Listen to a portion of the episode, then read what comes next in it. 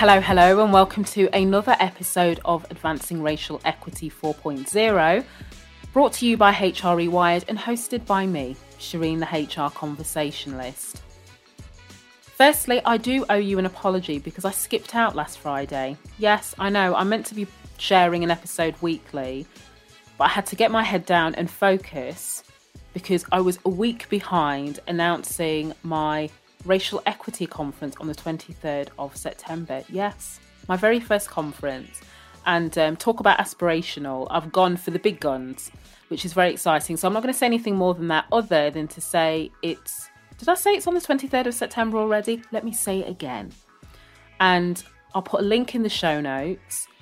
If we're not already connected on LinkedIn, come and find me on LinkedIn, connect with me, because then when I'm sharing some updates around all the fabulous people that who are going to be part of this, hopefully it will get you hyped enough to consider not only buying a ticket for yourself, because I'm assuming that's the case, uh, but that you get some of your teammates and hopefully you can even convince um, your fellow peers to come and join, as well as uh, your bosses and, you know, your aunties, uncles and whoever, because it's going to be super informative, but also it's going to be really fun.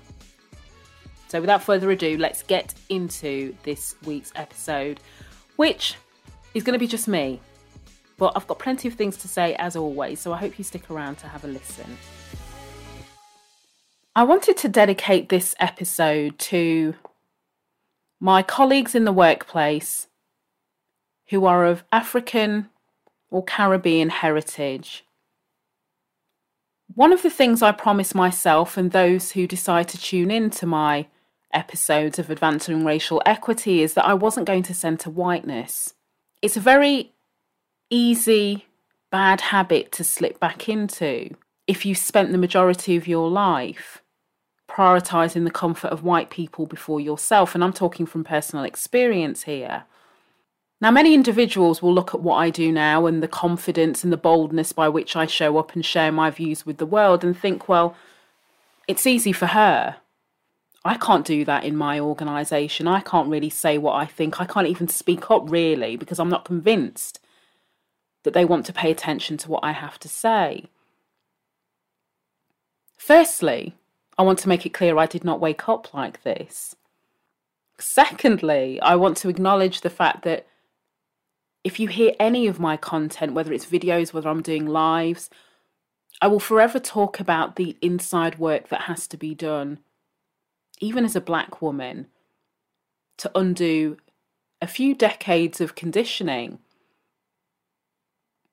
which meant that I defined myself according to how people saw me, in particular how white people saw me.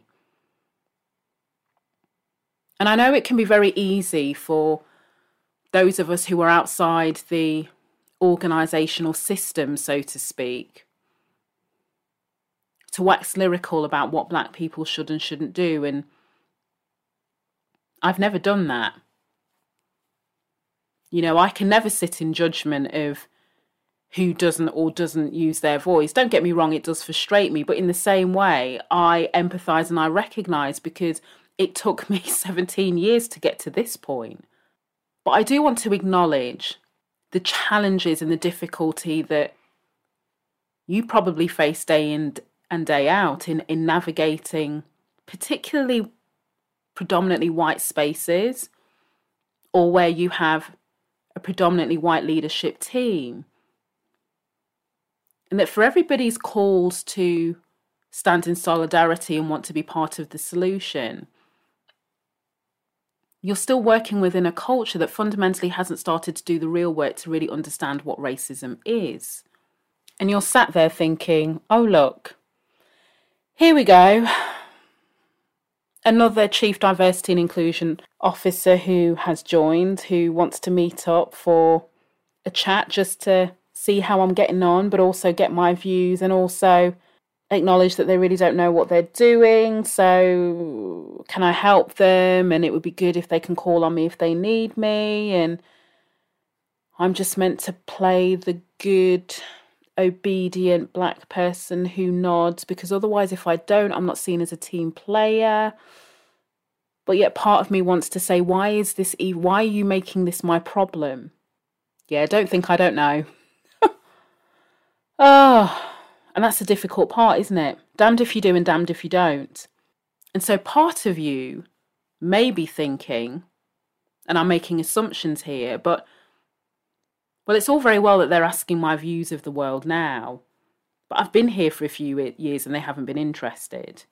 Or you may be thinking, if I speak up, how will I know this isn't going to come and bite me on the bum in a few months' time? Because hmm, I remember how they've treated others like me who did speak up, told them to go through the process, said that they were concerned, their concerns would be listened to, and lo and behold, waiting two weeks later to get the expected letter that says, we investigated your concerns but could not find any basis for further investigation. If you can provide any other witness accounts or evidence, we would happily revisit this. I'm sorry this is not what you want to hear. I'd like to thank you for bringing this to our attention, because we strive to be an inclusive and diverse organisation and be respectful of, and on it goes. So in essence, your organisations have not got a good track record of dealing fairly when there have been overt issues raised. And they also don't have a good record of speaking out when things have happened and everyone and their dog, cat and honorary mascot toy on the desk has turned a blind eye. Is what we're going through a moment in an organisational sense versus a movement in a societal sense? So what if my leadership team changed their mind and one minute they want to know my full views and what I really think about the culture here and, and how it is for people who look like me. But on the other hand, what if they then label me as a troublemaker, too outspoken, too angry, too aggressive? And not every organisation is going to have universal acceptance, should I say, that their views of the world are not quite as they thought. Not every organisation is going to have a H R team that universally gets it. There are some that are trying, but there are some who feel like they shouldn't even have to do anything differently in the first place, because this whole racism thing is wokeness gone mad.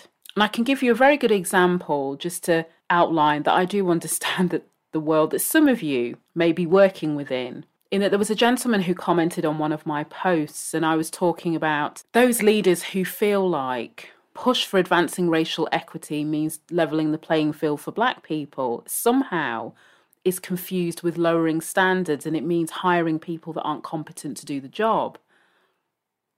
Now, this individual works for a very well-known telecoms company, so he had no shame in, in sharing his views on social media. And he said, I think all of this talk about racism has taken things too far. And why did he say that? Because he feels like these white senior leader candidates that he supports, that he interviews, part of his role as an executive recruiter, are now all of a sudden not getting a look in because they are now the wrong shade of pale.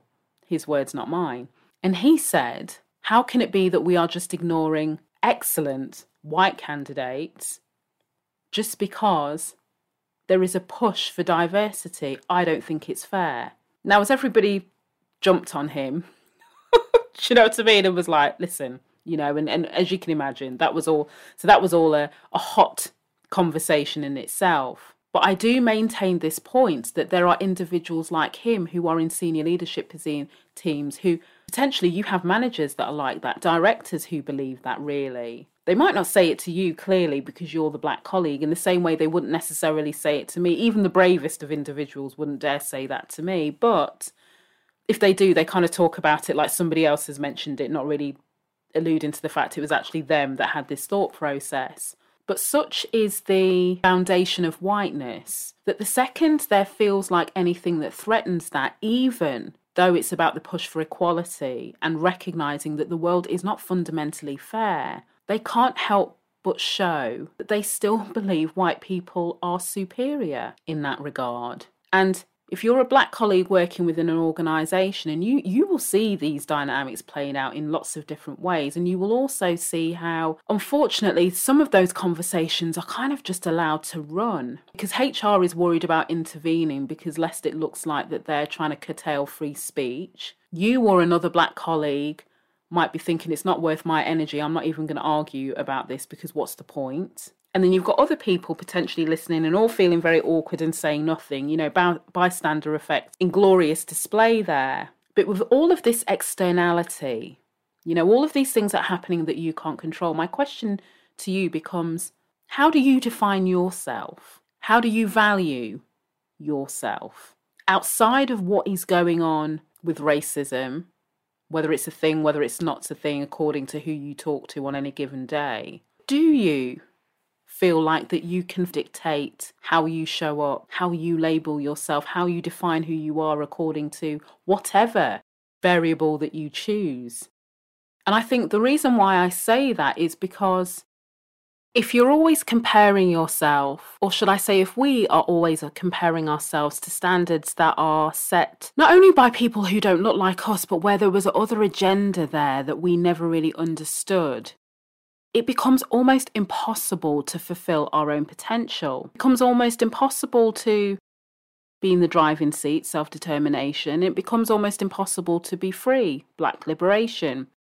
And so when I'm challenging you, just like how I challenge myself, is to say, these ideas that I have about things that I want to do and the way that I want to do them, when I'm trying to work out whether or not I should or shouldn't do it, what is it in accordance to? Because if it is my comfort or discomfort, should I say, is that really because I feel uncomfortable doing it? Or is it because I'm worried about how it's going to be perceived, specifically by these white people that I find myself surrounded by for whatever reason? Now, you might say to yourself, Shireen, I have no idea what you're talking about, because there is no way that my behaviour is in response to perceptions of white people, like I don't care, etc, et cetera. My challenge to you is, are you sure? Or is that just a truth that you've been telling yourself?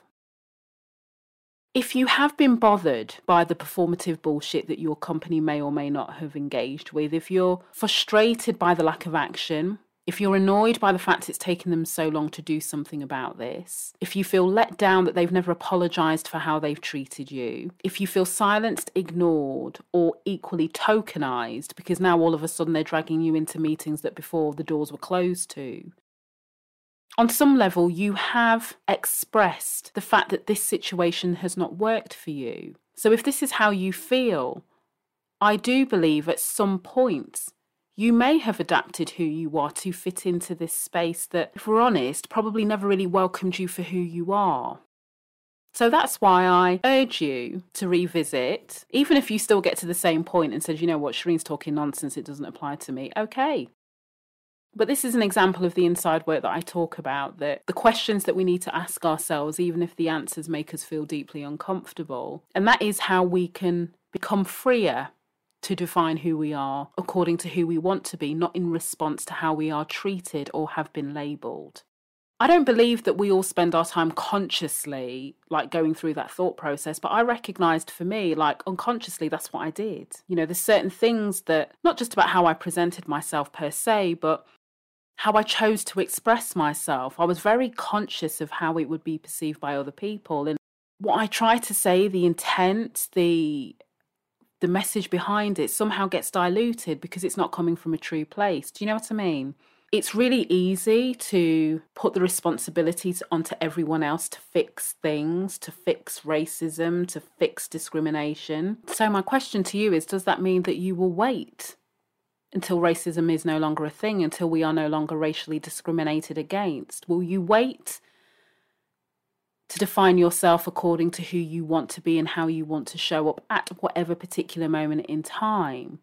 Or do you feel like your ability to determine your life's path, to make the decisions that you want to make and the way that you want to make them, is conditional to the eradication of racism? Now, this is a personal belief, but more and more I'm inclined to say that it's our patience with the time it's taking to get rid of, you know, the biggest stain on society's soul is to some extent what's perpetuating the very thing that we want changed. Because with patience, I believe, in some instances or in some contexts, comes acceptance. We start accepting the way things are because we feel like we've got no control, that we've got no choice to do anything differently. And the connection with how we define ourselves is somehow I think it leads to a chain reaction, because when you step differently, people respond to you differently. I won't start talking about vibrational waves and energy and all of that stuff, which is which is my jam. But in all of this, I think we have more power than we realize. And I think exercising that power starts with self. It starts with us. It starts with maybe shedding some of the stories that we've told ourselves to enable us to survive in the environments that we've been in, particularly when they felt very threatening and oppressive. You know, because if you have less choice, or you feel like you have less choice, your your tolerance levels are higher, but not really, because it comes at a price. I'm not telling this to preach or lecture to you or patronize you. I'm sharing the thoughts and the reflections that I've had when I question why I don't want to do something, or why I feel uncomfortable about presenting something in a particular way, or why I hesitate, you know, because it's almost like the hesitation is almost worse, because then you start second guessing yourself. And then even when you do, because the hesitation was there, it's like a muted version of what you intended to do, which means when you don't get the reaction or the response or the outcome, is it legitimately because of that, or is it because of the hesitation that we exhibit in the first place, you know, in that we are treated according to what we accept? And I recognised for myself that there were so many work environments and so many situations that I found myself in where I just wanted to bun down Babylon. Those of you that know that saying will know what I mean by that. But I just thought, I'm tired of this bullshit. But yet I said nothing. So I got frustrated with myself about the fact that I didn't say anything. But then I would see some more bullshit. I was trying to find not a swear word, but I would see more things play out. And I just think, how is that even possible? How is it possible that this person has been promoted for doing the square root of nothing? How is it possible that I'm here still having to defend this same goddamn presentation that I've delivered three or four times in different iterations, yet somebody just steps in, does a piss poor version of what I've done, and all of a sudden they're celebrated like they've just invented the next version of sliced bread? How is that possible?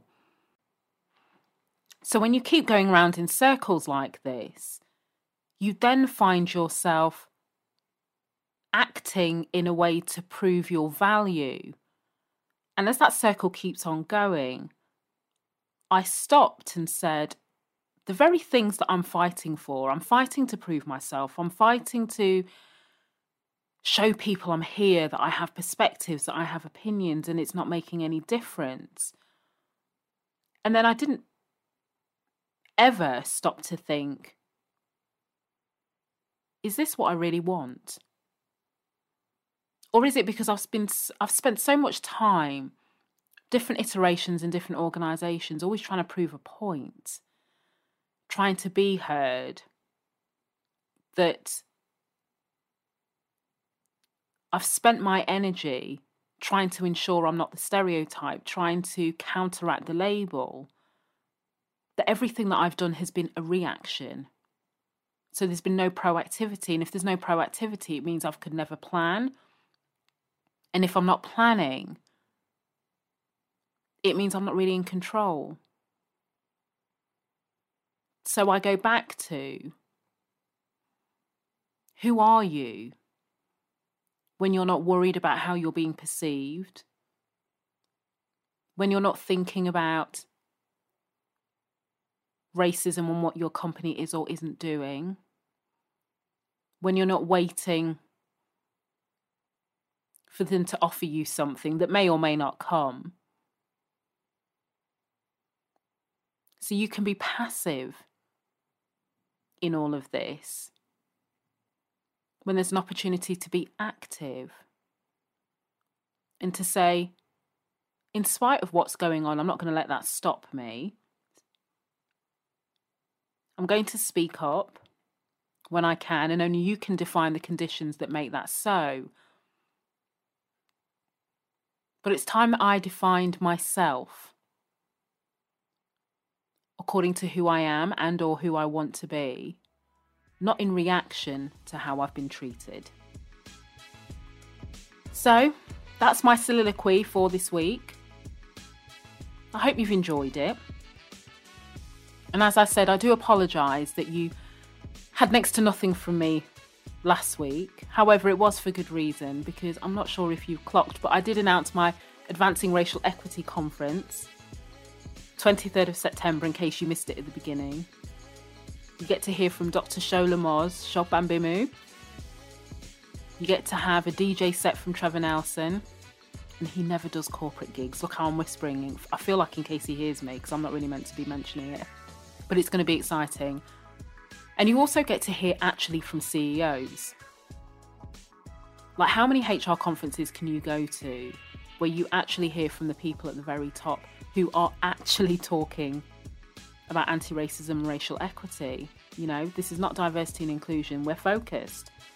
And I'm really pleased that there are people who are supportive of that focus and are ready to just share their perspectives. This is not, you know, I'm never about judgment, um, but it's about honesty. And I think we're ready to just feel hope that there are leaders who, who get it. As I said, never about perfection, but they've already made the decision that they're not sitting on the fence anymore. So maybe hearing from them might encourage your C E O, your peers, you know, your colleagues, your H R colleagues, whoever, to be the ones that have their own story to tell. Because you know what, in a few years' time, I'm not being funny, but you don't want to have nothing when everybody else is tripping over themselves to talk about, you know, when they began their anti-racism journey and, you know, your your boss, in my mind, I'm not saying you, meaning you, but your boss is a bit like, oh, um, um, well, you know, I... No, no, no. So whisper in their ear as well. Thank you for listening to another episode of Advancing Racial Equity four point oh, brought to you by H R Rewired and hosted by me, Shireen, the H R Conversationalist. And I look forward to seeing you again next week.